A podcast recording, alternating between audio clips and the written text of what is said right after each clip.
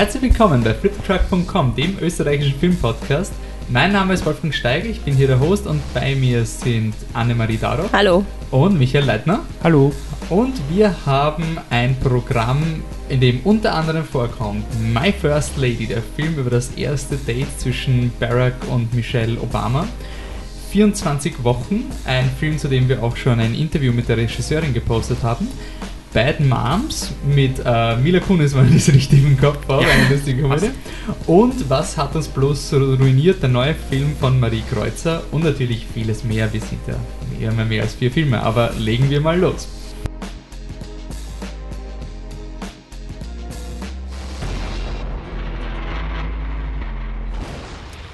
Gut, wir beginnen mit unserem ersten Aufräumsegment. Dadurch, dass die Podcasts äh, nicht jede Woche rauskommen, kann es sein, dass Filme manchmal durch den Rost fallen und deswegen gibt es das Quick and Dirty Segment. In diesem Segment werden wir jetzt mal schnell Filme nachholen, die schon ein bisschen länger im Kino sind und die werden wir nur sehr kurz behandeln, damit wir uns auf andere Filme fokussieren können. Und wir beginnen mit dem Film Lou Andreas Salome. Michael? Und das ist die Biografie der gleichnamigen Philosophin, die Ende des 19., Anfang des 20. Jahrhunderts gelebt hat und die eigentlich ein sehr interessantes Leben verbracht hat. Da gleich eine Empfehlung meinerseits. Schaut mal auf Wikipedia, lest euch durch, was die so gemacht hat, ähm, beziehungsweise was ihre Einstellung zum Leben war, zur Sexualität. Das ist wirklich eine sehr äh, interessante Figur, die, denke ich, auch für heute noch Relevanz hat.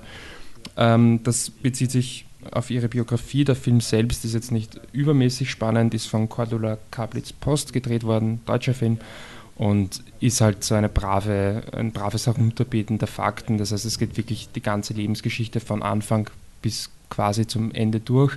Und ja, er macht nichts falsch, er ist okay, aber mir fehlen viele Elemente wie ein Bogen oder einfach irgendetwas, wie das ähm, heute moderne Biografien machen, die sich ein Detail raussuchen, nicht das ganze Leben zeigen, aber dieses Detail, das sie wirklich interessiert, wirklich ausarbeiten. Das fehlt hier, es kommt vieles vor, aber nichts wird wirklich interessant durchgearbeitet. Ähm, ja, deswegen ist es für mich auch ein Lauwarm. Anne, du hast dann auch gesehen? Ein Lauwarm und du kannst ihn in einer Schulklasse zeigen, ohne was falsch zu machen.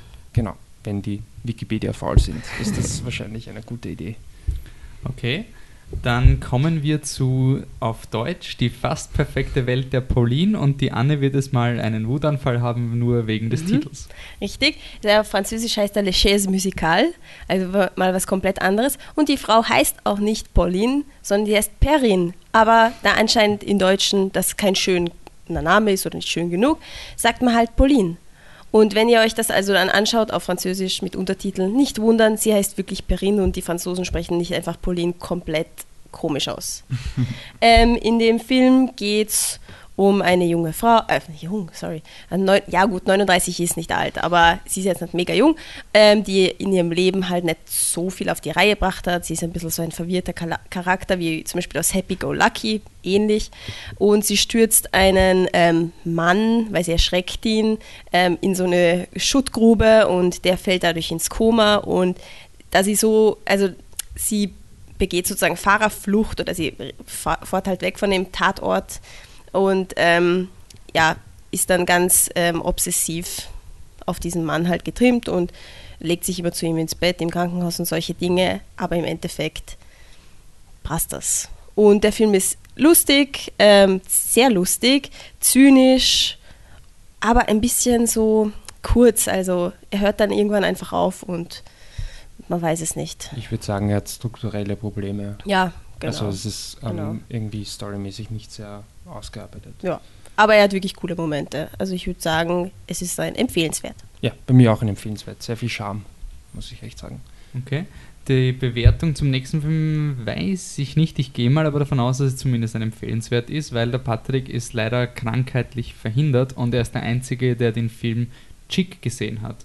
Ähm, Chick ist der neue Film von Fatih Akin, der äh, Regisseur von Soul Kitchen. Und das ist die Verfilmung des Bestsellers Chick. Und diese Verfilmung muss jetzt diesem riesigen Erfolg gerecht werden. Und der Patrick hat dann geschrieben, ich werde das jetzt einfach herunterbetten und versuchen, so energetisch wie möglich diesen Text zu performen. Um es kurz und bündig zu machen, der Film ist ein Erfolg. Er erinnert an die Zeiten, als man sich vom Sommer noch Abenteuer und Spaß erwartet hat. Man ist zurückversetzt, als man einmal mal wegfahren wollte, schauen, was es da draußen alles gibt. Zum ersten Mal ein Mädchen küssen oder eine Brust sehen. Vielleicht sogar zwei. Zur Handlung. Mike und Chick sind die Außenseiter in ihrer Klasse. Als beide nicht zur Party der schönen Tatjana eingeladen werden, beschließen sie mit einer einem gestohlenen Lader in die Walachei zu fahren. Der Weg ist voller Abenteuer und spannender Leute. Chick verliert seine Zielgruppe nie aus den Augen und serviert ihnen genau, was sie wollen. Es wird geschimpft, es gibt etwas Blut, man sieht sogar diese eine Brust. Fans vom Buch werden auch den Film lieben und auch für den Rest ist sicher was dabei.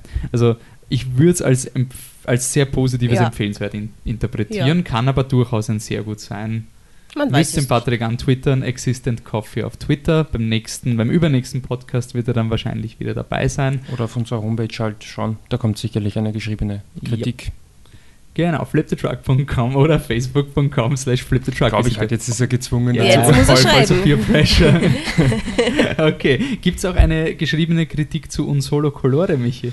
Nein, und ich, ich schäme mich dafür. Ich glaube, wir alle schämen uns Ja, ein bisschen dafür. Ja. mir Vielleicht, wirklich, wirklich vielleicht kommt irgendwas in der Art noch raus. Er hätte es auf jeden Fall verdient. Und Solo Colore ist der neue Film von Jörg Burger, der über den ein oder anderen Weg, zum Beispiel mit Focus on Infinity, schon mal den Weg in diesen Podcast gefunden hat.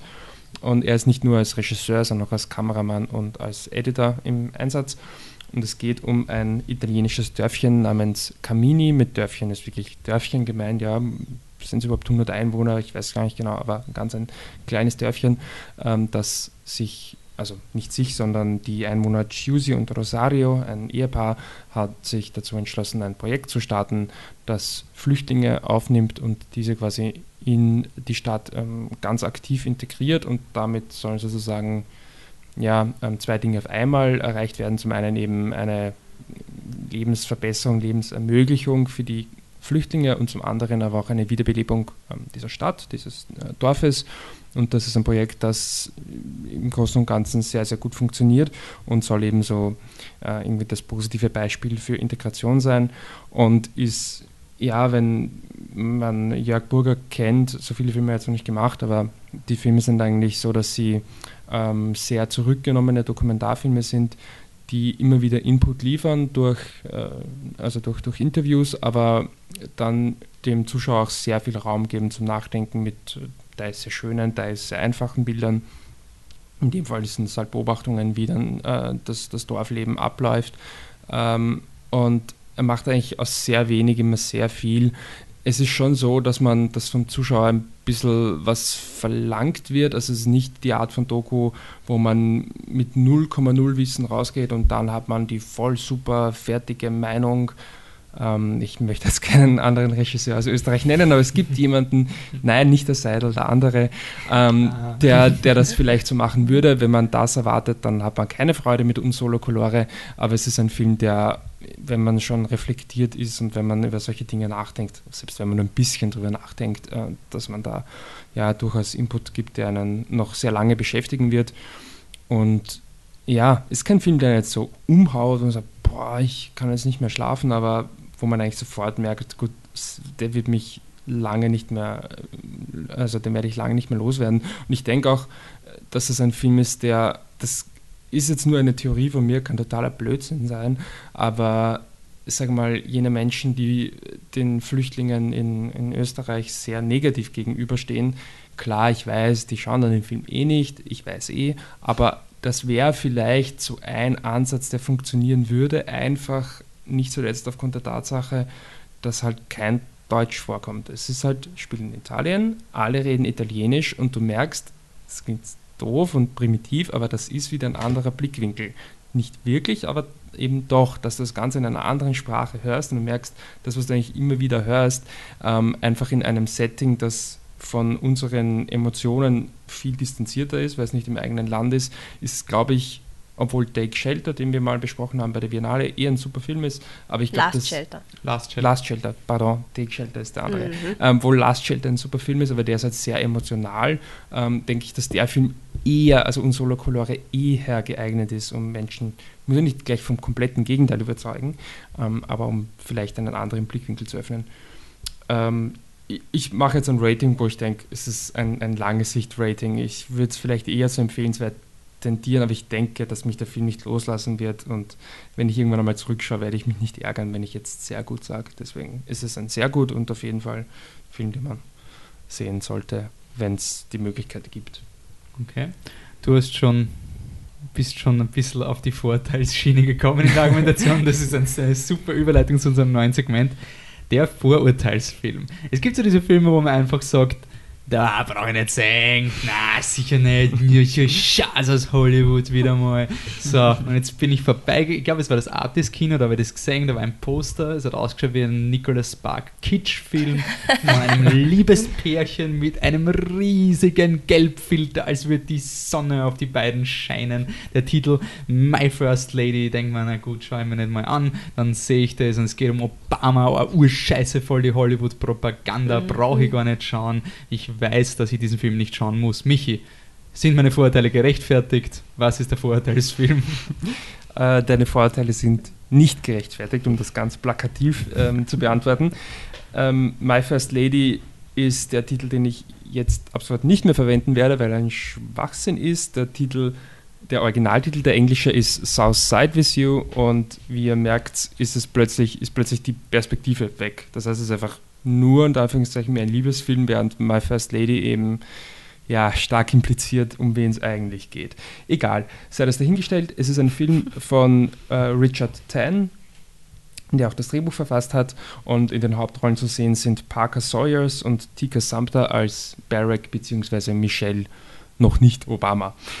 Und es geht, warum noch nicht Obama, weil es sozusagen ihr erstes Date ist. Und das Ganze erinnert sehr an die äh, Richard Linklater-Filme, ähm, also Before Sunset, die Before Sunset Trilogie, äh, insbesondere der erste Teil, wo einfach zwei Leute durch die Stadt marschieren und all das, was um sie herum passiert, zwar für den, für den Plot unter Anführungszeichen oder für die, die Dialoge wichtig ist, allerdings nur und ausschließlich als Input.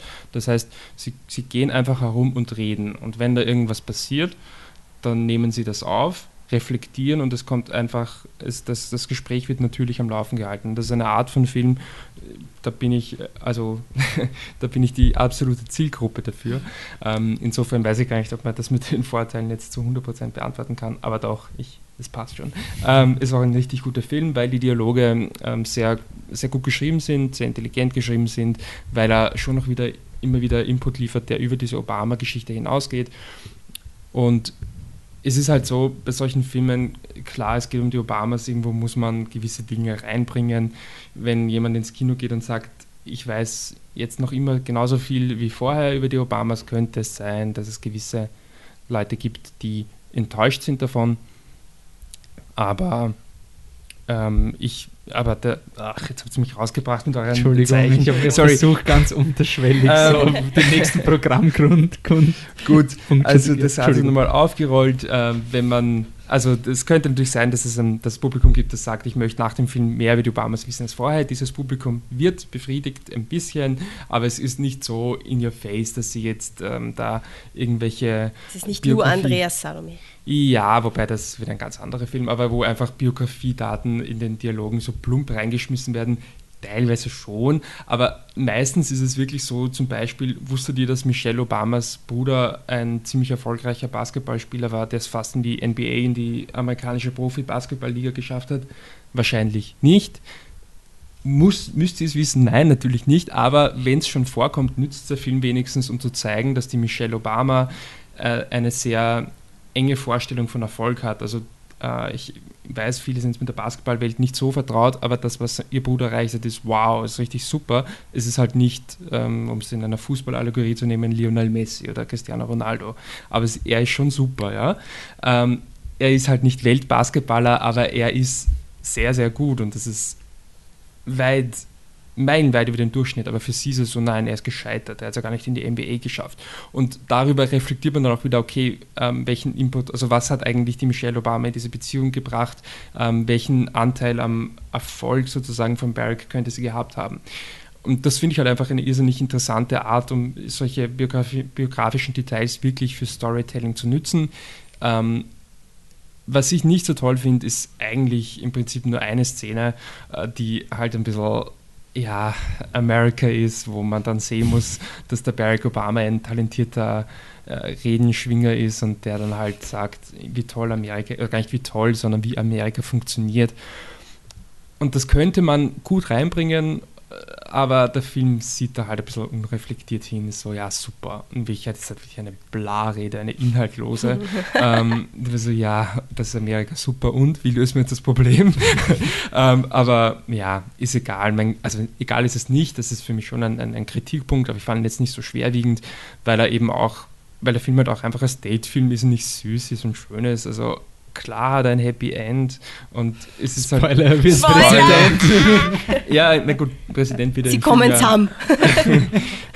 Spoiler sind ey, ey, aber ganz ehrlich, nachdem sich Brangelina also da, da oh, weiß man ja. nicht mehr, ob man noch an wahre Liebe glauben darf. Ja, also ich, ich bin bei diesen Dating-Filmen sehr skeptisch. Das ist, das ist wohl wahr. ähm, vielleicht ist es das Prequel zu Brangelina, wer weiß. ähm, nee, aber es ist ein, ah, um Gottes Willen. Jetzt müssen wir über die Schulter spucken, dass das nicht passiert. Nein. Glaube ich auch nicht. Ähm, weil der Film hat mich davon überzeugt. Nein, ähm, ist, ich finde ihn richtig auch wirklich süß und schön und lieb. Ähm, ich verstehe, wenn Leute sagen, das ist quasi ein Obama-Werbefilm, was keinen Sinn macht, weil Obama nicht mehr gewählt werden kann. Aber ich verstehe schon, wenn man da irgendwo ähm, sagt, ja, das will jetzt nur den Obama irgendwie in ein tolles Rampenlicht stellen. Ja, vielleicht, aber ich meine, es funktioniert das Film halt wirklich gut und es ist ein schön anzuschauender Film. Was mir ein bisschen gefehlt hat, war das muss ich schon noch zugeben, wenn Barack Obama jetzt ja, ein verdienter Friedensnobelpreisträger wäre, wo du sagst, boah, der jetzt wirklich die Welt verändert zum Guten und das kann man jetzt so wahrscheinlich wirklich eher nicht sagen. Ähm, und das sind all diese absurden Vorstellungen, die die Leute hatten an ihn, die absurden Ideen, die sind dann wirklich alle umgesetzt worden, alles super, alles toll. Und er ist so diese eine Figur in der Geschichte, über die niemand diskutieren braucht, dann ist es natürlich so ein Fuck yeah-Film, wo du sagst, boah, geil und jetzt sind sie zusammen und jetzt wird das. Das fehlt halt aufgrund der historischen Gegebenheiten, aber sei es drum, als, wie gesagt, wir reden trotz allem um einen Film und nicht über Barack Obama und beziehungsweise nur über Barack Obama als, als Thema eines Films. Und deswegen ist es für mich auch ein, ein sehr gut, ein sehr gutes, glaube ich, nicht zwangsläufig jeder mit mir teilen wird, weil wie gesagt, diese Art von Film mir schon sehr ähm, mich äh, sehr anspricht, aber nichtsdestotrotz schmeißt eure Vorteile aus dem Fenster. Der Film ist wirklich gut. Also er ist ähm, absolut, ähm, absolut zu empfehlen. Sehr gut bei mir. Okay, dann bleiben wir noch ein bisschen im Vorteilstal. Ähm, da gibt es einen Film mit einem sehr, sehr umständlichen Namen, was mich darauf schlussfolgern lässt, dass es ein Buch war, was mal übersetzt wurde, nicht und dann irgendwie verfilmt wurde. Die Insel der besonderen Kinder. Ja, es war wirklich ein Buch, ich habe es gelesen.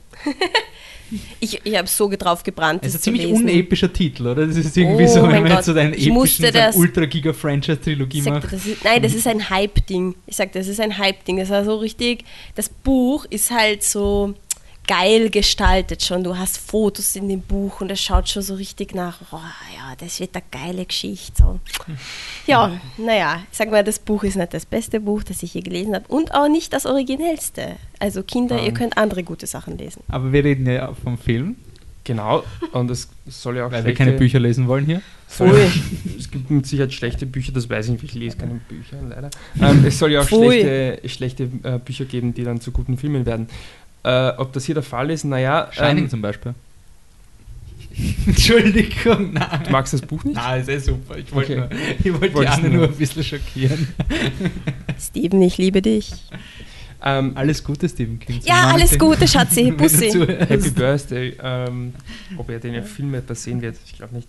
Ähm, Miss Peregrine's Home for, for, Peculiar Children ist übrigens der Originaltitel. Äh, geschrieben wurde das Buch von Ransom Riggs und verfilmt wird das Ganze jetzt von niemand gegen als Tim Burton. Der macht ur viele gute Filme. Macht ur viele gute Filme. Na, warte mal. Wir sind im Jahr 2016. er machte voll viele gute Filme.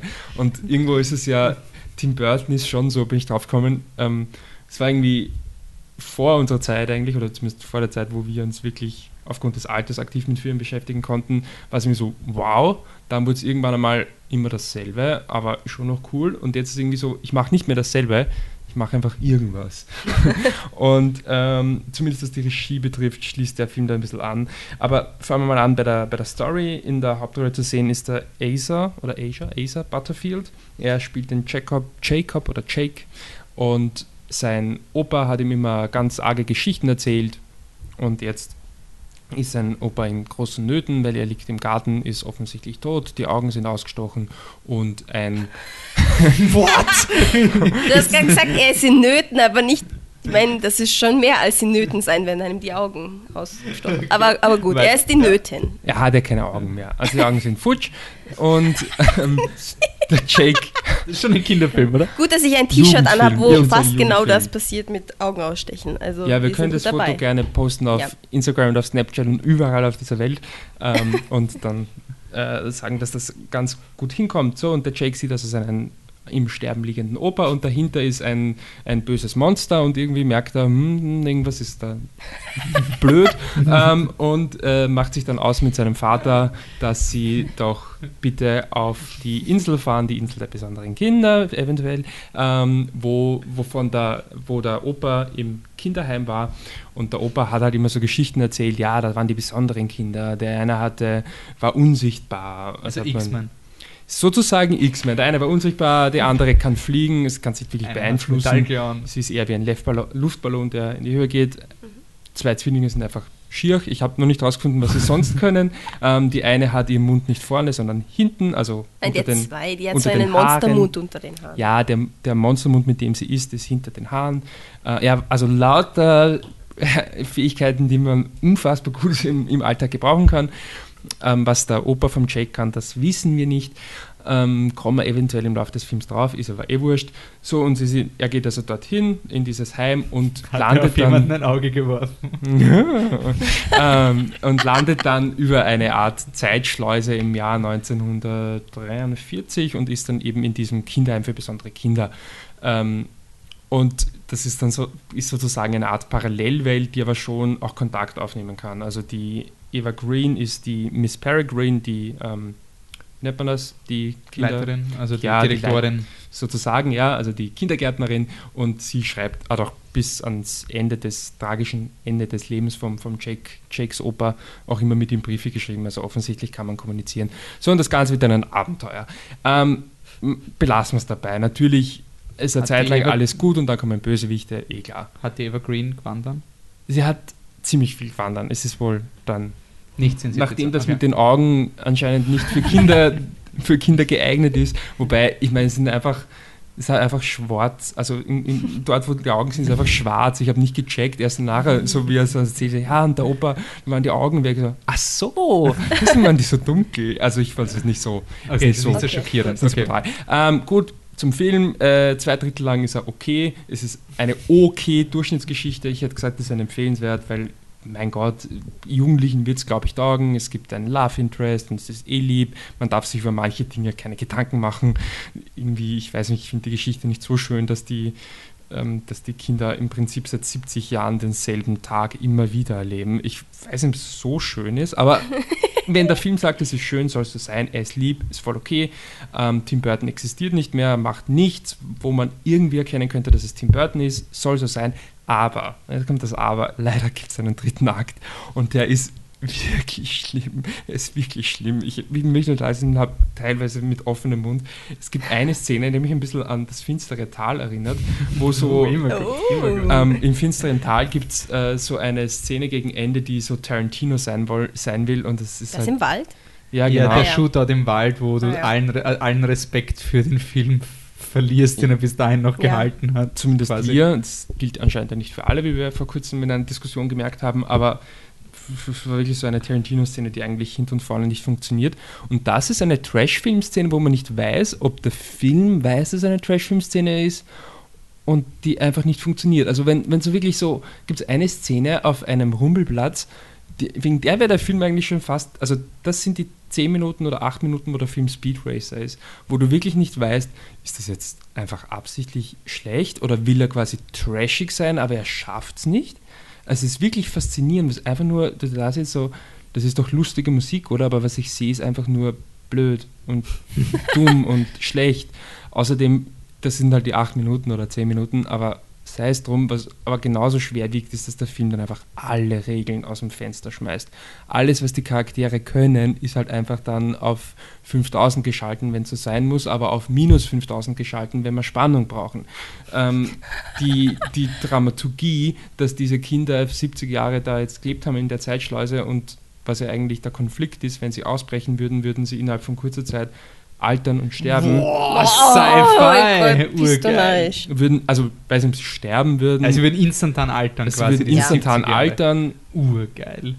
Und die meisten von ihnen wahrscheinlich eher, nein, weiß die meisten wollen nicht so pessimistisch sein, wahrscheinlich würden ein paar sterben. Die Miss Peregrine, die ja ähm, schon erwachsen ist zu der Zeit, sicher, die wäre dann über 100, das geht sich eher nicht mehr aus.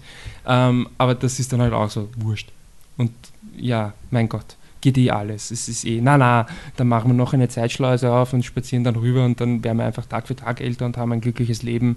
Und der Boy kommt auch irgendwie, also der, die Hauptfigur kommt auch irgendwie zu seinem Love Interest, weil er er ist, Entschuldigung, er ist ähm, 15 und er weiß, was die Liebe seines Lebens ist. Deswegen ja. verbringt er ohne Probleme ein Jahr Casual in der Navy, weil Casual. das ist ja voll cool, weil er, na, ist wurscht. Aber der Film ist wirklich zwei Drittel okay und im letzten Drittel hast du zu viel Zeit, vor Schwachsinnigkeiten über den Film nachzudenken. Also es ist ein Lauwarm, aber es ist mir wurscht.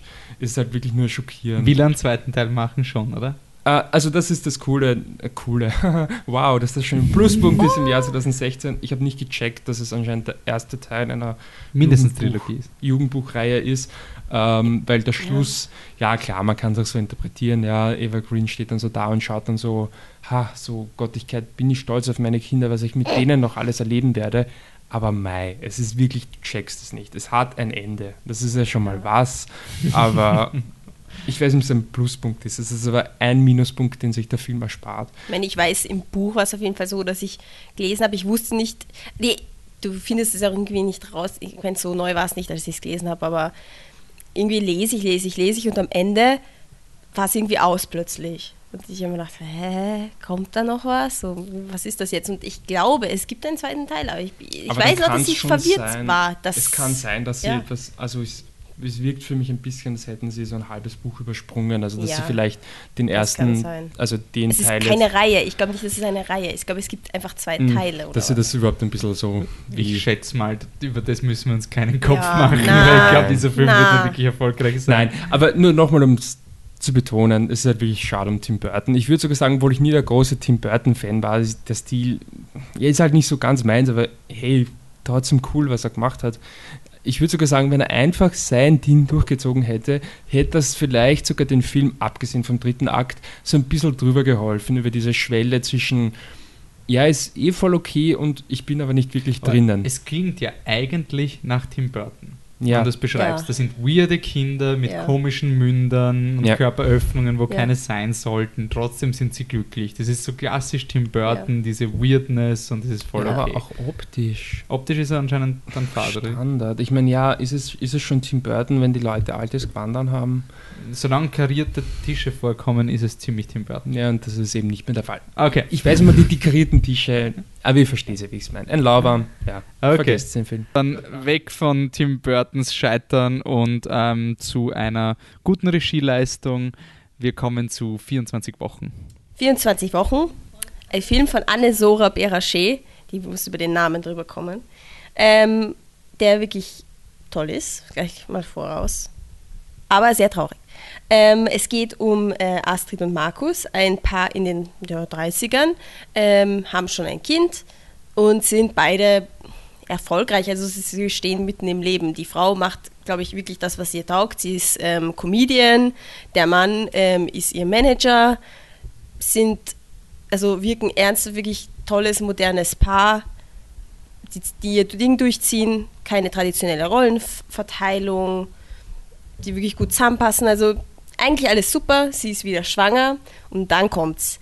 Nämlich, dass das Kind wahrscheinlich ein Down-Syndrom haben wird, also ziemlich sicher ein Down-Syndrom haben wird. Und dann beginnt halt ein Film voller Schicksalsschläge, so auf die Art, ähm, der aber, ja doch, Schlüsselszenen, Schicksalsschläge, ja, es ja. sind mehrere Schicksalsschläge. Ähm, ja, und ja, wo fängt man am besten an?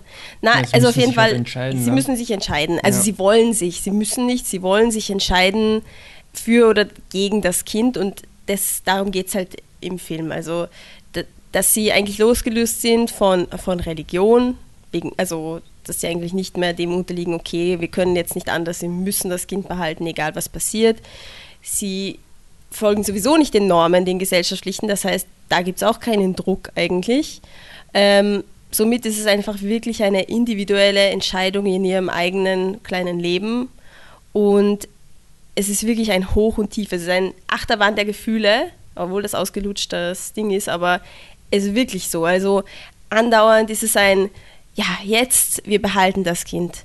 Und dann geht es wieder zum, na, ich weiß auch nicht, das ist vielleicht doch keine gute Idee. Und dann geht es wieder, na komm, wir schaffen das, wir sind so super Paar, das muss klappen. Und dann ist es wieder so ein, oh scheiße, aber da kommt noch vielleicht eine Krankheit dazu und das ist, oh, also es ist andauernd ein Hin und Her und man als Zuseher weiß man selber nicht, was man von der ganzen Sache halten soll. Also es ist wirklich eine schwere Entscheidung und es ist, also ich glaube, es ist extrem realistisch, wie sie halt damit umgehen. Also die schauspielerische Leistung von Julia Jentsch und Bjarne Mädel ist wirklich ein Wahnsinn. Also die zwei haben so äh, einfach auch die Chemie zwischen den beiden und wirklich stark und eben so realistisch. Und deswegen gibt es auch Szenen gegen Ende des Filmes vor allem, wo es, also ich habe geweint in der Pressevorführung. Es waren voll viele Leute in der Pressevorführung. Ich habe mir gedacht, Gott, du kannst jetzt nicht laut heulen. Ich habe echt, ich habe extra, ich habe die Augen zugemacht zwischen einer, in einer Szene, wo eine echte Hebamme, weil das muss man auch hervorheben, echte Ärzte spielen mit und auch eine echte Hebamme. Und wie die mit der Frau halt redet, also mit der ähm, Astrid, da habe ich echt, habe ich die Augen zumachen müssen, damit ich das nicht sehe, damit ich nicht drüber nachdenke, damit ich nicht noch weiter weine, weil ich wusste, okay, bald ist der Film aus und dann kannst du nicht mit einem verheulten Gesicht das. Aber bist du. Also so traurig, so traurig. Ja. Ein sehr gut. Was ich noch, ja, bei mir ist es empfehlenswert. Ähm, ich bin der, der Asoziale, der da auf hohem Niveau. Aber bei Michi Groats noch, also der. Nein, nein, nein. Nicht mehr? Ist schon ausgegrowt? Äh, das hat mit Grown gar nichts zu tun. Du hast es eh kurz angesprochen. Ich, ich hau kurz meinen großen Kritikpunkt raus und dann kann ja, ich den Film loben, weil er es verdient. Ähm, der Film entscheidet sich ja dafür, dass er wirklich, wie du schon sagst, die Schlüsselszenen halt raushaut im Minutentakt. Also es gibt sicherlich zehn Schlüsselszenen ja. in dem Film. Mich hat das ein bisschen stumpf gemacht. Also es ist wirklich so ein Boah, Boah, Boah, Boah. Also das klingt jetzt doof, aber ich denke, dass diese akustische Darstellung wirklich ja. widerspiegelt, wie der Film ähm, emotional agiert. Ich fand es ein bisschen zu viel. Also ich fand es einfach gegen Ende, es mag sein, dass es realistisch ist, man ist wahrscheinlich in dieser Phase, wo man diese Entscheidung treffen muss, ist man wahrscheinlich genauso drauf, ja, dass halt wirklich alles dann das ist einfach... Meine meine Ansicht der Dinge. Ja, es ist, ist, dem stimme ich auch zu, dass, dass wahrscheinlich wirklich jedes Detail halt einfach als Anfang oder Ende der Welt interpretiert wird. Nur ich fand es halt wirklich einfach aus dramaturgischer Sicht nicht so geschickt, weil das aus meiner Sicht einfach abstumpft gegen Ende. Du hast gesagt, du hast geweint. Für mich war es, mein Gott, das ist ein extrem trauriger Film, keine Frage, aber es war, hat ein bisschen was von der Wucht verloren und auch, was du erwähnt hast, ähm, so nebenbei, das Kind hatte eine Herzkrankheit. Das ist, man kann es im, im, Interview, das ich mit der Regisseurin geführt habe, nachhören. Es ist natürlich drinnen, um die Protagonisten ein bisschen besser zu verstehen. Nur ich fand es halt ein bisschen in einem Film, der eh schon so reflektiert ist, fand ich es fast ein bisschen eine Ausrede. Es klingt super hart und natürlich ist es eine, trotzdem eine extrem schwere Entscheidung, sich äh, für oder gegen das Kind zu entscheiden. Aber ich fand, das war ein bisschen so eine, ein Wegweiser. So, also wenn du dich wirklich gegen das Kind entscheiden solltest, ist es okay, weil es hat ja auch eine Herzkrankheit, von der wir nicht wissen, wie schwer sie ist und ob das Kind überhaupt was vom Leben haben würde. Das fand ich ein bisschen schade. Hat, ich finde, es hat ein bisschen was von der Wucht genommen. Möchte aber anmerken, medizinisch gesehen macht das voll Sinn und ich weiß, ja, also es gibt viele Menschen mit Down-Syndrom, die auch eine Herzkrankheit haben. Sei es drum, der Film ist trotzdem sehr gut und was ich noch ähm, positiv anmerken will, ist, dass die Regisseurin, obwohl es ein Film ist, der in dem es ums Thema geht, in dem es ums Drehbuch geht, die sich nicht versteckt, die, wo es ja. ganz klare Elemente gibt, wo du merkst, Regisseurin. Und ähm, das sind insbesondere Szenen, die so ein bisschen einen Horrorfilm-Touch bekommen. Das klingt jetzt voll arg, aber es gibt zum Beispiel eine Szene, ähm, wo ein, ein, ein äh, echter Ultraschall, also nicht Ultraschall, sondern quasi ähm, das Baby im Bauch gezeigt wird. Ähm, so ja, eine ganz moderne Aufnahme und es hat einen irrsinnig ähm, abstrakten Touch, also es hat überhaupt nichts Menschliches und es gibt dir irgendwie ein irrsinnig gutes Gefühl dafür, was für eine Entscheidung da eigentlich getroffen wird, wie weit weg die eigentlich ist vom, vom, vom Leben, obwohl es essentiell um Leben geht. Und da gibt es einige Momente, so ähm, zum Beispiel auch, das, also sie treffen einmal Menschen mit Down-Syndrom und ähm, dass man sich wirklich traut, ähm, Menschen mit Down-Syndrom in einer Szene gewissermaßen als Bedrohung zu inszenieren und dem Publikum zutraut, dass sie das richtig verstehen, das finde ich echt spitze und das, Ja. deswegen ist auch für mich die Regisseurin eine, die ich auf jeden Fall beobachten werde. Äh, und zwar, dass ich super finde, also ich habe ich hab auch nach dem Film und so drüber nachgedacht, weil du eben gemeint hast, das stumpft dich so ab. Also für mich, wie gesagt, ist das wirklich ein Thema, wo, glaube ich, alles wirklich wie Anfang eines neuen Lebens, wie du auch gesagt hast, und Ende eines, eines alten Lebens oder Ende eines Lebens ist andauernd ein Hoch und Tief. Das ist für mich positiv, weil es so das alles greifbarer macht. Ähm, was ich wirklich noch super finde, ist, dass ich eben drüber nachgedacht habe, ob es mich deswegen so ähm, arg berührt hat, äh, weil ich eine Frau bin und irgendwie ich, es mich mehr betrifft, unter Anführungszeichen. Aber es stimmt nicht, weil selbst im Film, dann kommt, das finde ich auch echt genial, dass es wirklich eine Entscheidung zwischen zwei Partnern ist. Und dass beide genauso dazugehören zu dieser Entscheidung, gewissermaßen, bis zu einem gewissen Punkt. Das ist da überhaupt nicht der, die Frau entscheidet das oder der Mann, weil der das ist der Patriarch und der, er sagt, das machen wir. Nein, es ist wirklich einfach beide sind gleichermaßen beteiligt und das ist echt auch modernes Bild, das finde ich super, ja. Okay, also für die Anne ist es ein sehr gut, bei Michi hört es sich an wie ein sehr gut, ist aber trotzdem ein Genau, ein ja. empfehlenswert. Ein sehr starkes Empfehlen. okay, Ein empfehlenswert, von dem ich wirklich will, dass die Leute den Film schauen. Okay. Und mein Interview hören natürlich. Vor ist allem auch ein das. extrem cooles Interview. Ich muss einen So. kurzen Disclaimer zum Interview. Ähm, ich weiß nicht, wie sehr es in unserer Kritik jetzt durchgescheint ist, wie der Film enden wird, weiß ich nicht. Der Regisseurin ist es offensichtlich egal. Sie sagt, Ah, ja. für sie war es immer klar, so wird der Film enden und da, darum macht sie den Film überhaupt. Dennoch, im Interview wird das, der Plot, also auch das Ende, vollkommen gespoilert, inklusive Endmessage, alles. War aber nie meine Intention, sondern kam eben von der Regisseurin. Ich finde es überhaupt kein Problem, im Gegenteil, ich, ich glaube, das Ich- kann den Film auch interessanter machen, aber wenn man es nicht möchte, dann ähm, lieber erst nach dem Film hören. Also ich muss ganz ehrlich sagen, ich habe das Interview eben, weil ich es eben für den Podcast dann noch geschnitten habe, eben auch gehört, habe mich gespoilert und es war eines, es gibt manchmal einfach diese Filme, ganz ehrlich, in dem Film, nach dem, was ihr gesagt habt, da geht es nicht um die überraschenden Twists and Ja. Turns. Und insofern war es für mich dann durch den Spoiler und wie die Regisseurin über das Ende diskutiert hat, habe ich mir gedacht, hey, eigentlich sollte man dem Film eine Chance geben. Einfach. Also es ist quasi durch den Spoiler ist in meinen Augen mehr Promotion für den Film gemacht worden, als durch, ich will es jetzt nicht verraten oder sonst Mhm. irgendwie. Ja. Ähm, Trotzdem Disclaimer, weil ja. Äh, Michael, willst du unser Diskussionssegment vorstellen? Ich weiß nämlich keine Das Überleitung. die Bühne pietätslos. Symposium. heißt es das Symposium? Es Nennen wir es das Symposium. Es heißt vorerst das Symposium. Äh, Wir haben immer so ein, ich weiß nicht, ob wir das jemals äh, ähm, erwähnt haben, wir haben es immer das unerzwungene Segment genannt. Ungezwungene. Ungezwungene. Das wir haben es nicht nennen dürfen, weil der Patrick immer wollte, dass es sich voll organisch aus unserer Moderation ergibt und wir dann Das ja voll mal- Oscar-Performance-mäßig so, hey, ganz spontan rede ich drüber. aber wirklich äh, detaillierte Diskussionen, wo man vielleicht auch Filme referenzieren sollen, die schütteln selbst wir vielleicht nicht aus dem Ärmel, ähm, aber wir wollten halt quasi ein Segment haben, das den Podcast eröffnet. Jetzt haben wir das ein bisschen verschoben und schmeißen es einfach in die Mitte oder schmeißen es anhand, an, hängen es an den Film an, der uns zu diesem Segment inspiriert hat. Und das Thema vom Symposium dieses Mal Das klingt so cool, das klingt so Thema cool. unseres Symposiums. Das Thema unseres Symposiums ist, ich möchte es doch kurz erwähnen, ähm, ich, als ich 24 Wochen vor vielen Monaten mittlerweile in der Pressevorführung gesehen habe, waren da einige ähm, Menschen, die offensichtlich keine Filmkritiker waren. Ich denke, sie waren Sozialarbeiter. Sozialarbeiter, Ich so- will aber keine Also ich- Vorteile haben. Es sah halt einfach so aus, nicht wie sie angezogen waren oder wie sie geredet haben, sondern einfach, ähm, weil sie diese Gruppe waren, wie sie nachher halt geredet haben. Aber können auch völlig andere Leute sein. Fakt ist, eine davon war schwanger, eine Frau, und ich dachte nachher, wow, also ob es den jetzt hättest sehen wollen. Und deswegen äh, unser, das Thema dieses Symposiums, welche Filme sollte man nicht schauen, wenn man schwanger ist, außer 24 Wochen. Genau. Anne, fang du mal an. So, ich finde es immer schwer für unser Symposium, die Filme rauszusuchen, weil ich, ich, ich, ich habe, boah, ich kämpfe da immer, weil dem Michi fallen immer tausend Filme zuerst ein. Aber du kannst auch Dinge von Michi fladern, das mache ich immer. Ja, sie macht es ja auch immer. genau, aber diesmal, diesmal, liebe Freunde, oh, habe ich drei Sachen gefunden und ein vierte, die ich dem Michi sogar abgeben habe. Buja. Ja, aber eines hast du Okay. auch von mir gefladert. Was habe ich geflattert? Keins von denen habe ich jetzt geflattert, was ich aufzählen werde. Du brauchst Ah, das gar nicht so reden, du hast von Patrick einen Film geflattert. Ja, aber dann den Ja, habe ich flattern alle. gedacht. Wir sind Flatterer. Okay. Dieses Symposium ist So. voll überhaupt nicht äh, ehrlich und so. Das Symposium beginnt jetzt Hm. mit American Horror Story Staffel 1. Das sollte man sich nicht anschauen, wenn man schwanger ist, weil da, geht, da wird die ähm, Hauptdarstellerin, äh, darf ich jetzt spoilern? Ich, meine, ich weiß nicht, ich kann mich nicht mehr erinnern, ob es wirklich so ein Spoiler war. American Horror Auf Story ist in Staffel 27 oder so. Also ich glaub, Staffel 6 ist jetzt. Ja, aber Ja, es ist ja eine das- Anthologie.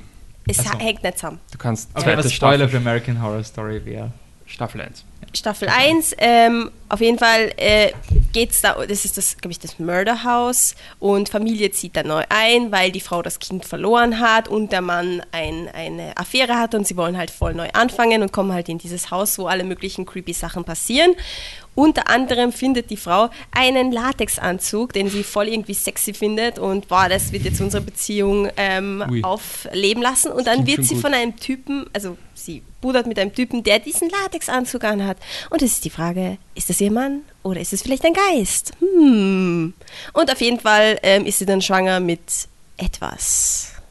Ja, dü- dü- dü. Rosemary's Genau. Baby-Style. eigentlich. ja, ja, als ich dann nochmal Rosemary's Babies ähm, Plot durchgelesen habe, habe ich mir gedacht, okay, irgendwie kommt es mir gut, eh ne? nicht vor. Ja, Ja. also.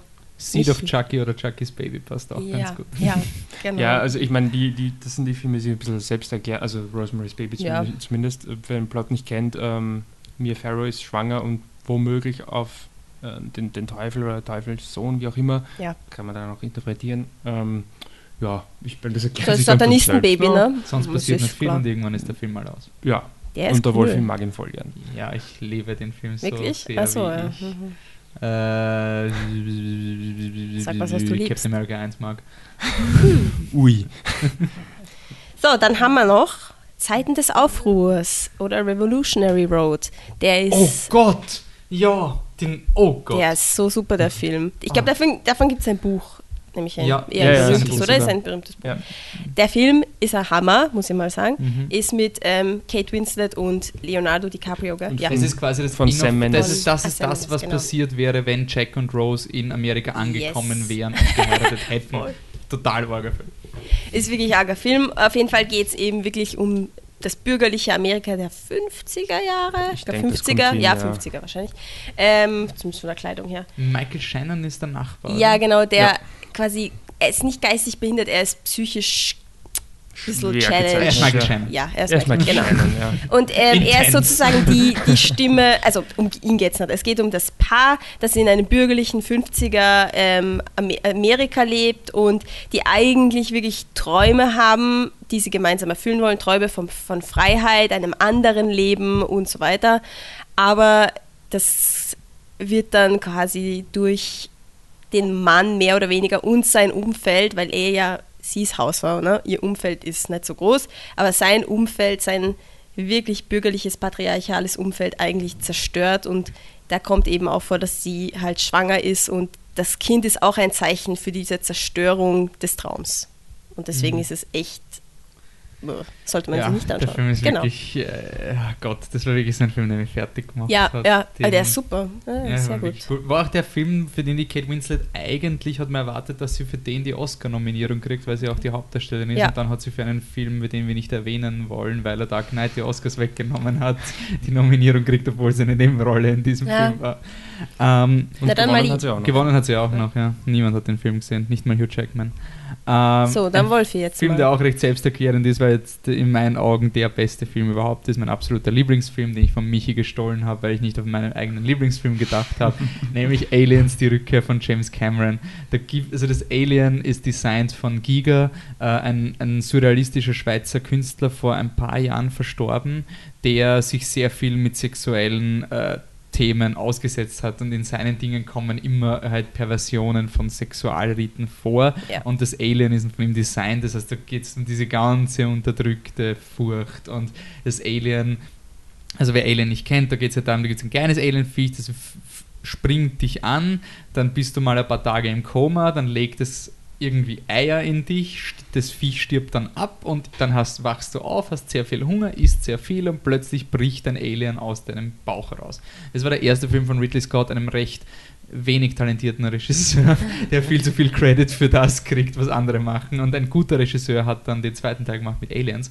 Und er hat dieses Bild genommen und deswegen finde ich Aliens so genial zu diesem ganzen Subtext und Haupttext des Filmes gemacht, um äh, das Kind, das, ein, das verloren geht, um Mutterschaftsbedürfnisse und um diese Angst vor dem Kinderkriegen. Also es gibt dann eine, eine Szene, wo die Sigourney Weaver, äh, die, die spielt die Ripley, das kleine Kind Newt, gespielt von, ich habe den Namen vergessen, von der Schauspielerin, und die beschützt halt das kleine Kind und er, er hegt halt Muttergefühle und das Kind fragt die Ripley dann, wie ist das mit dem Kinderkriegen? Weil die Aliens kommen ja auch aus einem raus. Ist das genau das Gleiche? Und spielt eben auf diese diese, also das Alien ist quasi diese ultimative Angst vom Kinderkriegen auf eine oh, Art. Yes. Und das, der Film gipfelt dann in einem Mutterschaftskrieg, weil die Ripley ja die Eier von der Alienkönigin zerstört und die Alienkönigin dann das kleine Mädchen Newt attackiert und die Ripley. Ich liebe diesen Film, der ist einfach so perfekt.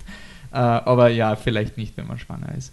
Uh, Michael, hast du noch? Um, ähm, ja, Film, ich habe dieses Thema vorgeschlagen ähm, für unser Symposium, Symposium, und sofort schreibt der Patsy den Film in den Chat, wo das sofort der erste Film war, an den ich gedacht habe. Ja, Blödsinn. Ne? du und deine Vorteile. Gib dem Patrick Credit. Natürlich, ich habe es mir nicht, ich hab nicht gesagt, er, hat, er ist genauso wie ich, ähm, sind wir beide sofort auf äh, denselben Film gekommen, nämlich We Need to Talk About Kevin. Ähm, wir haben ihn erst vor kurzem erwähnt in unserem BBC-Podcast, ah, ja. ähm, wo wir also äh, live von der BBC gesendet wurden.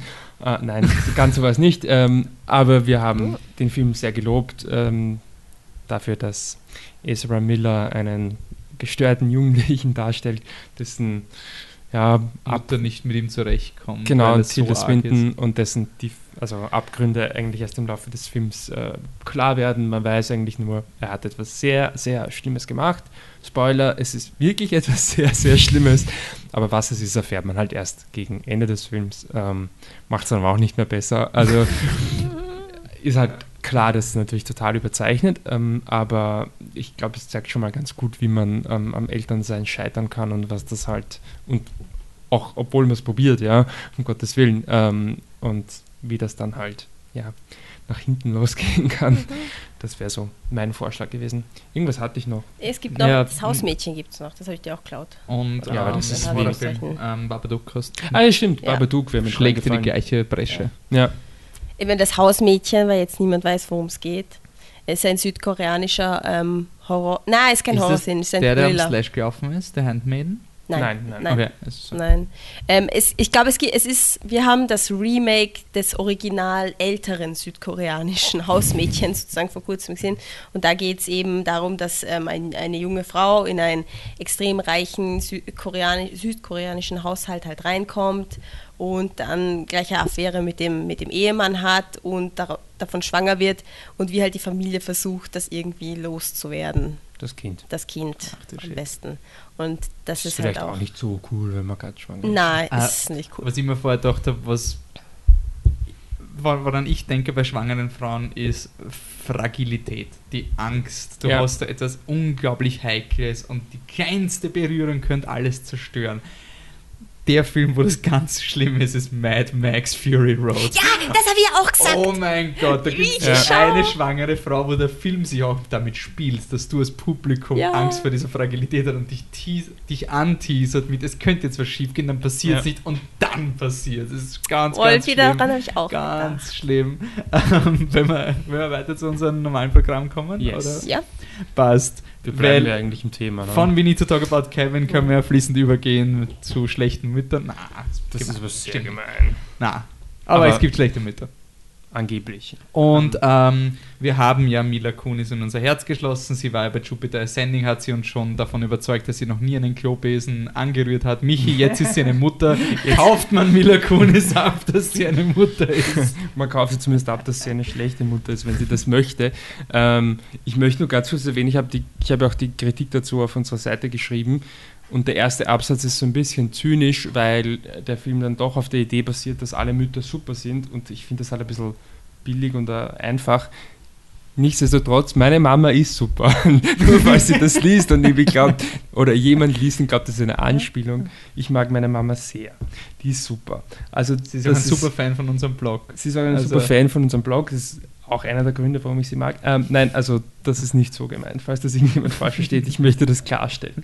ähm, Bad Moms ist von John Lucas und Scott Moore, die nicht nur das Drehbuch geschrieben haben, sondern jetzt auch hinter der Kamera als Regisseure Platz nehmen. Man kennt sie als Drehbuchautoren von Hangover und noch einigen anderen Filmen.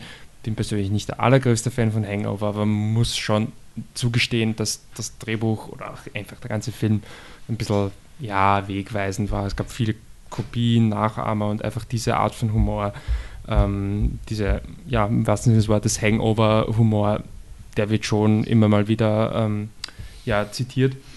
Und da muss man schon auch Credit geben dafür. Hier sieht man also Mila Kunis als, als Amy Mitchell und sie ist eine Mutter, die äh, überfordert ist, nicht zuletzt deswegen, weil ihr Ehemann ein totaler Schwachkopf, der ein bisschen dünn charakterisiert wird im Film, aber sei es drum, weil der ähm, abhaut zu seiner Internetaffäre und sie dann mit ihren beiden Kindern, zwei Jugendliche, ein Bursche, ein Mädel, allein ist. Und das ist umso schwerwiegender, weil auf der Schule die Christina Applegate, ich weiß jetzt ihren Rollennamen nicht, ist auch wurscht, Christina Applegate als äh, Elternverein, Chefin so einen richtigen, ja, einen richtigen Terror ausübt. Also man darf zum Kuchentag, darf man nichts mit Gluten mitnehmen und das muss alles vegan sein und was weiß ich, und worauf man alles aufpassen muss und so.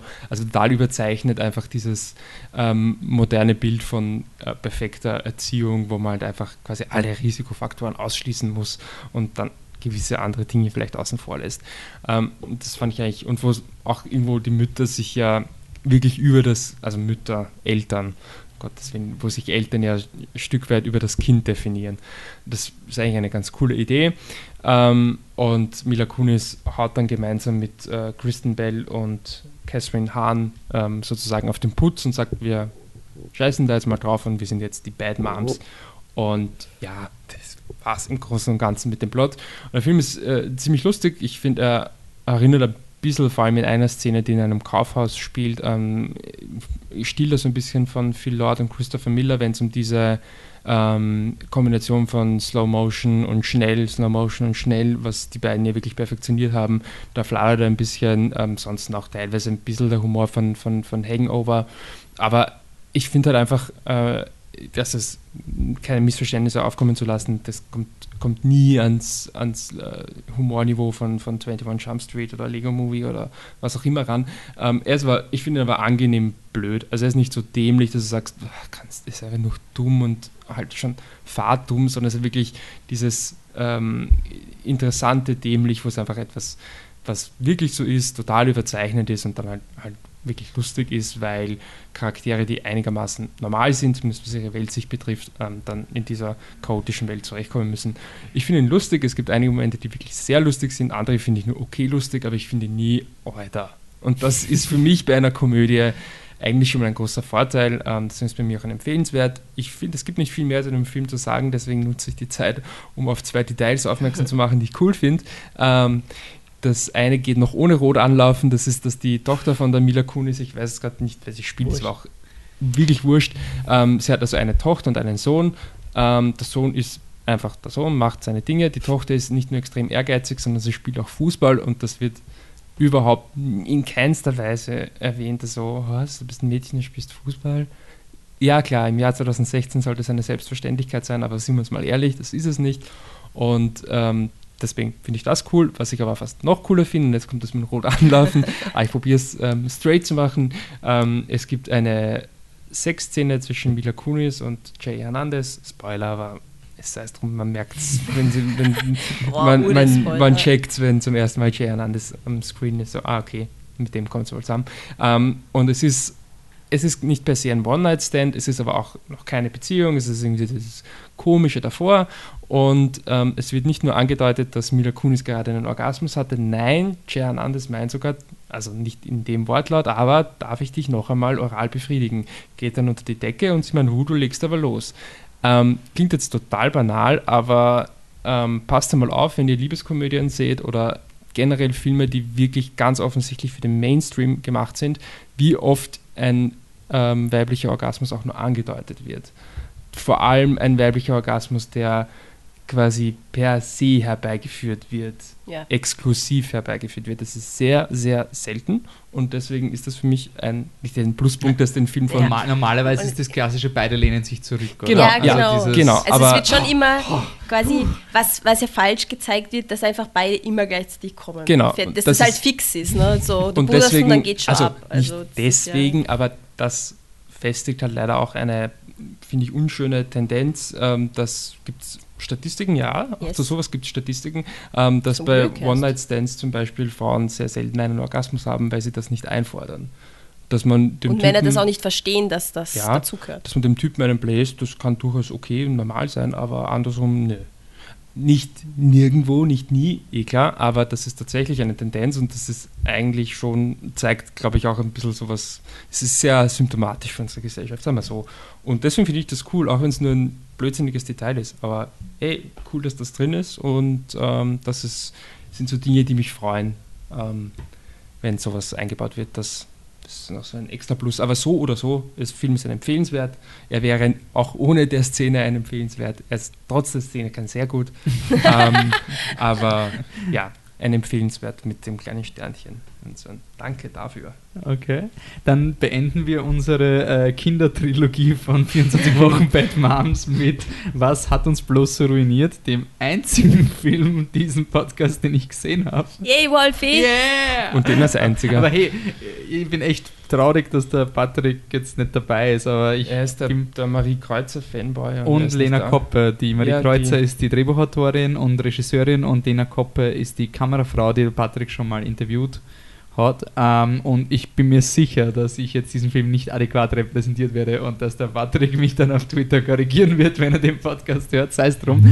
Ähm, was hat uns bloß ruiniert, ist der Film, wo es um ähm, Wiener Bobo-Paare geht. Ähm, Anne, kannst du mir helfen? Wie beschreibt man einen Bobo? Ein Bobo ist ein reicher Hipster. Das heißt, jemand, der den ganzen modernen, coolen Trends folgt aber und gleichzeitig Geld hat. Also Antikapitalistisch, aber das kannst du nur mit Geld. Weil du kannst diese Art von Antikapitalismus kannst du nicht ohne Geld machen, sonst wärst du ein Hippie, ein echter. Aber das sind halt die mit Geld, die also sich so das erkaufen. aber sozusagen. voll trotzdem genau, irgendwie voll Genau. Quasi, ich meine, nichts gegen nachhaltige Mode oder so, aber genau das ist es. Nachhaltige Mode, teuer kaufen, total auf die Ernährung achten mit teuren Mitteln, sowas. Okay. Gut, dann, habe ich meine, dann, dann haben wir die gleiche Definition von Bobo, ich war mir noch nicht sicher. Deswegen, es geht um drei Bobo-Pärchen und ähm, ja, eine, es beginnt mit einer Szene, wo halt, oh, wir haben Neuigkeiten. Oh nein, oh, so, ihr seid schwanger. Ja. Und so, jetzt ist die erste. Und ähm, ich bin mir nicht, ah Gott, ja, genau, genau, die Stella und der Markus. Stella gespielt von Vicky Krebs und äh, Markus gespielt von Marcel Mohab. Das sind das erste Pärchen. Ich hoffe, ich habe jetzt die Chronologie richtig, wer wann wie schwanger wird. Ähm, Dann spielt das zweite Pärchen ist die Ines, gespielt von der Pia Hirziger. Die kennt man aus ähm, dem Knochenmann zum Beispiel und ähm, Aufschneider. Aufschneider. und in Ding Hotel Rock'n'Roll hat sie auch mitgespielt. Deswegen habe ich mich sehr gefreut, sie auch wieder mal in einem guten Film zu sehen. ähm, und ihr Partner ist der Manuel Rubeck, der Chris. Ähm, die, und man muss so sagen, wo die, die Vicky und der Marcel, Marcel, die sind so das ähm, emanzipierte Pärchen. Also die Vicky ist die Hauptverdienerin und der Marcel ist eher so, der ist voll zufrieden damit, dass sie mehr verdient als er und er macht den Abwasch und er findet es auch wichtig und er ist da quasi der federführende Feminist von den beiden. Ähm, die Ines und der Chris sind dann eben das äh, dieses neue, moderne, wir sind halt in einer Beziehung, aber wir hassen diese Pärchenscheiße mhm. und sind ein bisschen. Die, die Bierhirziger spielt eben ihren klassischen, ihre klassische Figur, diese ganz knallharte, unemotionale, die niemanden an sich ranlässt und äh, ihr Partner leidet halt vielleicht ein bisschen darunter. Und er will halt aber ein Kind, sie, sie hasst Kinder und sie sagt, er darf einmal ohne Kondom und dann ist er Ruhe ja, scheiße, jetzt ist sie schwanger. und dann gibt es noch das dritte Pärchen, äh, Mignon, gespielt von Feline Rogan oder Rogan, ich weiß nicht. Also sie spielt eine Französin, ich weiß nicht, ob sie wirklich eine Französin ist, ich habe nicht recherchiert. Gott, ich klicke auf den Wikipedia-Link, dann habe ich recherchiert. ist eine deutsche Schauspielerin aus Hamburg. Gut, dass du draufgelegt hast, ne? Und äh, Louis, äh, ja, Louis, äh, gespielt von Andreas Kindl. Ähm, warum ich jetzt diese Liste runtergerattert habe, ist eben, weil ich alle, alle sechs Schauspieler irrsinnig wichtig für den Film sind. Und das dritte Pärchen ist eben dieses ähm, ich würde sagen, das ist das anti-autoritäre Pärchen. Also die Mignon ist diese französische, übertriebene, die halt alle so, ähm, ja, du kannst es natürlich machen, wenn du dein Kind hast und sowas. Und ja, ich, I'm not judging you, just watching you. Und bei ihr ist halt alles Bio und die Kinder kriegen auch keine Windel bei ihr, weil das ist ähm, faschistisch. Und ähm, die kriegen halt auch dann ein Kind. Also alle drei kriegen Kinder gemeinsam. Äh, und sie beschließen dann halt, weil sie halt ja so coole Menschen sind und alle Eltern sind scheiße, dass äh, sie halt die coolen Eltern werden und sie machen halt ein Doku drüber und der Titel ist halt, was hat uns bloß so ruiniert. Good Moms. Es gibt dann einen catchy Titelsong, der halt auch den Titel aufarbeitet, ähm, der wirklich im, im Kopf stecken bleibt. Seit, seit ich den Film gesehen habe, singe ich den Song irgendwie, obwohl er ursimpel ist.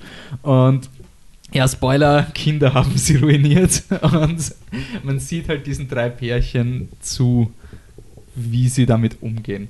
Und der Film ist von Bobos, für Bobos, gegen Bobos, über Bobos, alles. Also er ist ein Film, der so ins Gericht mit diesen Bobos fährt und sie so verarscht aufs Tiefste. Also diese ganzen Vorteile mit den Bio-Leuten. Und jetzt, könnt, jetzt kann irgendwie das Gefühl aufkommen, der Film verarscht irgendwie das, was er eigentlich ist. Und das habe ich mich gefragt, ist das so? Weil ich habe den Film einfach super gefunden. Ich habe so viel gelacht bei dem Film. Und ich habe jetzt kein, kein konkretes Gegenargument, warum der Film nicht komplett anti-Bobo-Kultur ist. Nur das Argument, dass der Film so in dieser Bobo-Kultur drinnen ist und Details einfach weiß, die du nur wissen kannst, wenn du in dieser Kultur irgendwie, auf irgendeine Weise tangential drin bist. Und was, was mir deswegen gefällt an diesem Film ist, normalerweise hast du eben diese Bobos, ähm, ist das ist dann immer so dieses ein, diese eine Figur in diesen scheiß ORF-Familienfilmen. So, du hast so deine normalen Figuren und dann gibt es die Bio-Tante. Und ja. die ist dann mhm. quasi definiert nur über diese Eigenschaft und die ist die nervige. Die ist dann auch, äh, wir haben vor zwei Jahren, glaube ich, haben wir diesen Film gehabt, Wir sind die Neuen, wo es um die jugendliche Generation geht, wo es dann auch die Message ist, oh, die sind alle gestresst und alle deppert, so dieses Herablassende über diese Kultur. Und in diesem Film gibt es aber nur diese Figuren. Das heißt, du hast nicht diesen, diesen stiefmütterlichen Kontrast mit, oh, schau, wie deppert die alle sind. Und das habe ich irgendwie cool gefunden, weil der Film einfach, das ist die Art, wie diese Menschen leben. Und es ist auch eine Gruppe von Menschen, die sie leben. Und die Figuren sind halt natürlich alle ein bisschen gestört, weil sie alle ein bisschen ruiniert sind und so. Aber es sind vollgeformte Figuren. Und ich habe mir die Castliste angeschaut und es, man tut sich immer sehr schwer mit ähm, also ich tue mir sehr schwer mit Gesichtern und Namen. Wir kommen im nächsten Podcast dann auf einen bekannten Schauspieler, den ich nicht wiedererkannt habe. Ähm, und wie ich mir jetzt die, die durchgelesen habe, nur die Namen der Figuren, habe ich bei jeder Figur gewusst, aha, der muss der Schauspieler sein, weil der das ist. Und so, der Film macht es so gut, dass du zu jedem ein Profil hast. Du kannst bei jedem wirklich sagen, was sind die Probleme und er, er gibt dir genug Konflikte, dass du sie nicht als Karikaturen wahrnimmst. Die Situationen sind unpackbar lustig. Ich habe so viel gelacht. Also ich, und ich habe einfach herzlich bei dem Film gelacht, weil einfach so banale Details sind. Ich finde es einfach so geil, wenn der österreichische Film endlich österreichischer Film ist und nicht und gut produziert. Das hat der Patrick, glaube ich, und der Michael hat ja auch bei Gruber geht, das war das so der Konsensus. Er ist wirklich ein super gemachter österreichischer Film, der nicht, und das klingt jetzt irgendwie blöd, aber er schaut nicht schlecht aus. Er hat eine gute Kamera und sowas. Und man ist es irgendwie gewohnt beim österreichischen Film, dass man das halt nur machen kann, wenn man halt gerade einen Nazi-Film macht, einen Aufarbeitungsfilm, einen Film, der erklärt, warum wir zu Nazis geworden sind. Das ist irgendwie so die einzige Möglichkeit, einen qualitativen österreichischen österreichischen Film zu machen. Und das ändert sich gerade. Und das finde ich einfach so geil. Und dass man einen Film macht über diese Bobo-Landschaft, fragst dich natürlich auch, ja, das ist nicht wichtig. Also, wen interessiert es? Wen interessiert es, was drei Bobo-Pärchen machen? Es ist so, wow, First World Problem. Sie diskutiert über die Müslis und sonst irgendwas. Aber aber das ist so echt, das finde ich einfach so super, dass da endlich mal irgendwas gemacht wird. Äh, ich finde, das Problem bei diesen ganzen Kriegsfilmen ist, dass für mich nicht mehr authentisch ist. Ich habe nicht mehr das Gefühl, ja. dass mir irgendjemand was Neues erzählt bei diesen Filmen. Und bei dem Film, auch wenn er so banal ist, habe ich trotzdem irgendwie das Gefühl gehabt, holy shit, ja, das ist irgendwie Wien und das ist Österreich ja. und ich, ich würde gern wissen, wenn ihr nicht von Wien seid, mich, oder wenn wir deutsche Zuhörer haben, schreibt uns, solltet ihr diesen Film schauen, was sehr unwahrscheinlich ja. ist, weil er wahrscheinlich einen sehr kleinen Release hat. Mir würde es total interessieren, ob der Film irgendeinen eine, äh, an, an, also ansprechend ist für andere Leute, ob die Witze landen. Aber es gibt halt einige Witze, die ich glaube, ich funktionieren. Aber funktionieren wahrscheinlich besser, wenn man eben diese Dinge kennt. Und ja. das Coole ist, dass der Film eben nicht mit dem erhobenen Finger auf die Bioding zeigt, sondern einfach ja lustige Szenen zeigt. Und auch Dinge, die aus dem echten Leben sind, wenn du in dieser Gruppe bist, also du hast diese Bobos und dann wirfst du sie in eine Situation bei einem Elternabend, wo diese Figuren plötzlich die normalen sind weil es dann richtig gestörte Eltern gibt. Und die sitzen dann im, im Kreis und diskutieren, ob das okay ist für die Kinder und so, wo du denkst, Alter, fuck, haben wir keine anderen Probleme. Und es ist einfach geil, wenn der Film das schafft, dass du ja. diese sechs Hauptdarsteller so sehr magst, dass du sie als normale Menschen siehst und dann siehst du die anderen und denkst dir, Alter, bitte geht's scheißen, was habt ihr denn für Probleme? und ja, auch wirkliche Probleme beim Kindererziehen, die, die wirklich nachvollziehbar gefunden habe. Ich finde den Film wirklich toll. Ich habe den eigentlich jeden empfohlen, den gegangen Der ist ein absolutes sehr gut. Patrick ist auch ein sehr gut. Ich habe mich schon gefragt, ob ein Patrick ein Exzellent wird, aber wir, wir lieben ihn beide sehr. Und den sollten wir auf jeden Fall, also zwar nur einen Film gesehen, aber ich habe eine 100% ja. Erfolgsquote in diesem Podcast. Sehr, sehr gut. Du hast, das, du hast den, den richtigen geschaut. äh, na, na, wieso? Ihr habt auch sehr gut dabei gehabt. Also der Michi ja. ein bisschen mehr weigert sich noch ein sehr gut zu geben, aber... Äh, Nein, ich habe irgendeinem Film ein sehr gut gegeben. Den äh, Obama-Film, den ja, keiner sehen will. Und, und Solo Colore hast du auch ah, ja. sehr gut gegeben. Gut, dann sind wir fertig und wir haben beschlossen, dass wir unsere Kontaktanfrage jetzt kombinieren mit einer Hausübung. Ihr habt ja nämlich äh, auf unsere, äh, unser Feedback so gut reagiert und habt uns versucht zu überzeugen, dass wir Teenage Mutant Ninja Turtles 2 schauen. Äh, ich habe drei E-Mails bekommen, die sicher voll ernst gemeint waren. Leider haben wir fünf E-Mails gebraucht, um diesem Film eine Chance zu geben. Tut mir leid, schauen wir halt nicht Teenage Mutant Ninja Turtles. ah. Aber es gibt noch andere Filme, die man schauen kann. Und die wir nicht gesehen haben. Genau. Ähm, Soll es geben deswegen geben wir euch jetzt eine Liste und weil wir ja Vorteilsfilme haben, das waren halt die Filme, wo wir gesagt haben, na okay, da haben wir andere Prioritäten oder vielleicht ist es sich einfach zeitlich nicht ausgegangen. Ein Film, für den wir viele Möglichkeiten gehabt hätten, aber bis zum Moment des Sendens nicht geschafft haben, ist Findet Dory, weil es hat ungefähr 27 Millionen Pressevorführungen gegeben. Und ja. wir waren vier Leute über fünf Wochen hinweg kein einziges Mal die Pressevorführung geschafft. Vielleicht hat doch die Motivation gefehlt, ne? Okay, also wenn Findet Tori wirklich gut ist, wir werden ihn wahrscheinlich nachschauen, aber wenn ihr wirklich meint, der ist voll cool, ähm, dann sagt es uns. Ihr könnt es uns twittern, flip-truck. Ähm, auf Facebook sind wir facebook.com slash flipthetruck. Instagram sind wir. Ihr könnt uns eine Fotokritik schicken ähm, in Hat das schon jemals wer gemacht? Nein, bis jetzt noch nicht, aber der Patrick hat es in den Raum gestellt. Ähm, deswegen ähm, in einem durch Flip the Truck. Wir und ähm, das, die Fotokritik gerne mit einem Gewinnspiel verbinden, weil es gibt ein unfassbar übertriebenes Presseheft zu Bad Moms, sogar auf Deutsch, also wirklich mit richtigen Übersetzungen. Das, das kann man sogar in den Bücher, ins Bücherregal stellen. Ja, wirklich. So, ist so unendlich fancy. unnötig übertrieben. Also wenn, wenn, ja, wenn meine Fotokritik hat, dann ähm, postet, dann bringe ich das persönlich vorbei. Solange es innerhalb, innerhalb der Grenzen von Wien oder Niederösterreich ist. Okay. Dann ein Film, den sicher ich, ich, ich lehne mich aus dem Fenster. Niemand hat den Film gesehen. Ben Hur. Wenn irgendjemand diesen Film gesehen hat, sagt es uns. Ich glaube, hat niemand gesehen. Ähm, die Querrechen 7 waren uns irgendwie zu. Das ist naja. wahrscheinlich ähnlich, oder? Ja, es fällt und die gleichen mhm. Dinge. Chris Pratt spielt mit und Denzel Washington ist, glaube ich, dabei. Da bin ich, ich voll die ganze Zeit, Ich habe die ganze Zeit gedacht, ehrlich, dass das Hateful Eight ist. Und ich habe mich gefragt, warum zeigen sie das schon wieder weniger? so. Was, warum ist, ist das schon wieder?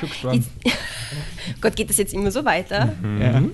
Ja. ja. Sexy Six oder was ist das ja. nächste? Und Bald kommt wieder Fast Five und der ja. Fast Five und der Wolfi glaubt schon, es kommt, es er kommt nochmal ins Kino und dann ist er voll enttäuscht. Okay. Ähm, dann ein Film, den ich auch nicht schauen wollte, ist Männertag, ich glaube mit Zac Efron. Oh. Der hört sich schon super an. Nerv ist ein Film, den ich eigentlich schauen wollte, ist leider nicht ausgegangen. ist das dieser, das dieser der reißerische, Emma Roberts? oh mein Gott. Äh, Ja, ja, Emma Roberts und dem Typen, der ausschaut wie, wie James Das Franco. ist sein Bruder. Genau, der aus Jump Street. Boy Franco. Und Dave, Dave, oder Dave so? Franco, Dave, glaube ich. ja. Ja. und schade halt, mein Gott, äh, ich war ab ihn irgendwie, der Trailer war so reißerisch und ich mir gedacht, das das könnte so einer geil dieser, aus. das könnte einer dieser, dieser, dieser Cyber, äh, wie hat dieser eine Filmkasten, dieser ähm, Cybernatural ähm, Unknown User. Dieser Okay. Ah, scheiß Ja. Promotion vielleicht ganz gut. Oder er könnte natürlich ein About Time oder In, äh, in Time, nicht, About Die Time. Kritiken, glaube ich, waren jetzt nicht so positiv. Jo. Ja. Äh, Safari waren die Kritiken da positiv. ja, sicher. Die, die Äh, positiv über Seidel schreiben, schreiben auch über den positiv. Ja, das tut mir echt leid. Ich habe es auch getwittert, aber es war ein sehr demotivierender Tag. Es hat geregnet und ich habe mir gedacht, ich will mir jetzt War keinen, kein Tag für eine Safari. Nein, ich will mir jetzt keinen Film anschauen, wo Tiere Aber erschossen werden. Ich freue mich, also natürlich, es ist ungerecht, ich habe den Film nicht gesehen und vielleicht finde ich ihn super, aber ich freue mich jetzt ein bisschen, dass nicht dasselbe passiert wie beim letzten Seidel-Film. Diese Promotion durch Aufregung, dass Mhm. der Film ein bisschen untergeht. Da habe ich jetzt keine großen Probleme damit. ja, es, es war halt es war halt so ein Film, wo man wo ich einfach nicht wollte, weil ich gewusst, ich mag diese Leute eh nicht. Ich finde das völlig sinnlos und der Ricky Gervais postet mir auf Facebook genug Leute, die Tiere erschießen. Ich brauche das jetzt nicht auf eineinhalb Stunden sehen. Das war mein Vorteil. Vielleicht ist er voll gut, ich weiß es nicht. Vielleicht ist auch Snowden voll gut oder War Dogs. Das waren beides so meh, Filme, Ja. die irgendwie so. Ist immer das Problem, wenn man durch den amerikanischen Release weiß man ja dann schon die Kritiken. Und wenn man so Ja. sieht, hey, Snowden, die Presseverführung ist und dann sieht man 40 Prozent, oder 50 Prozent, denkst du, äh. Nee. Aber es sind also Vorteile. Ihr könnt es uns schreiben, wenn die Filme doch überraschend gut sind. Ja. Schreibt es uns, wir lesen es vor, wir geben den Filmen eine Chance, wenn ihr sagt, hey, ihr habt einen Vorteilsfilm, ihr seid selber so voll die, wie nennt man das auf Deutsch, Hypocrite, so diese Heuchler. Ja. Ja, Tut so, als wärt ihr Genau. aufgeschlossene Filmkritiker und dann Mm. Zerstört sie den Indie-Film mit, mit Joseph Gordon-Levitt und so. Ja. von, von diesem unbekannten Regisseur. Na, also sagt es uns. Und ähm, Vor allem bei Nerf, den will ich nämlich sehen. ja, ich glaube, Nerf werde ich Ja, auch. Aber, das ist, aber das schon ist so ein. DVD-Film. Ja, ja. Den schaue ich dann, wenn er irgendwann rauskommt. So, hey Nerv, den habe ich im Kino versäumt.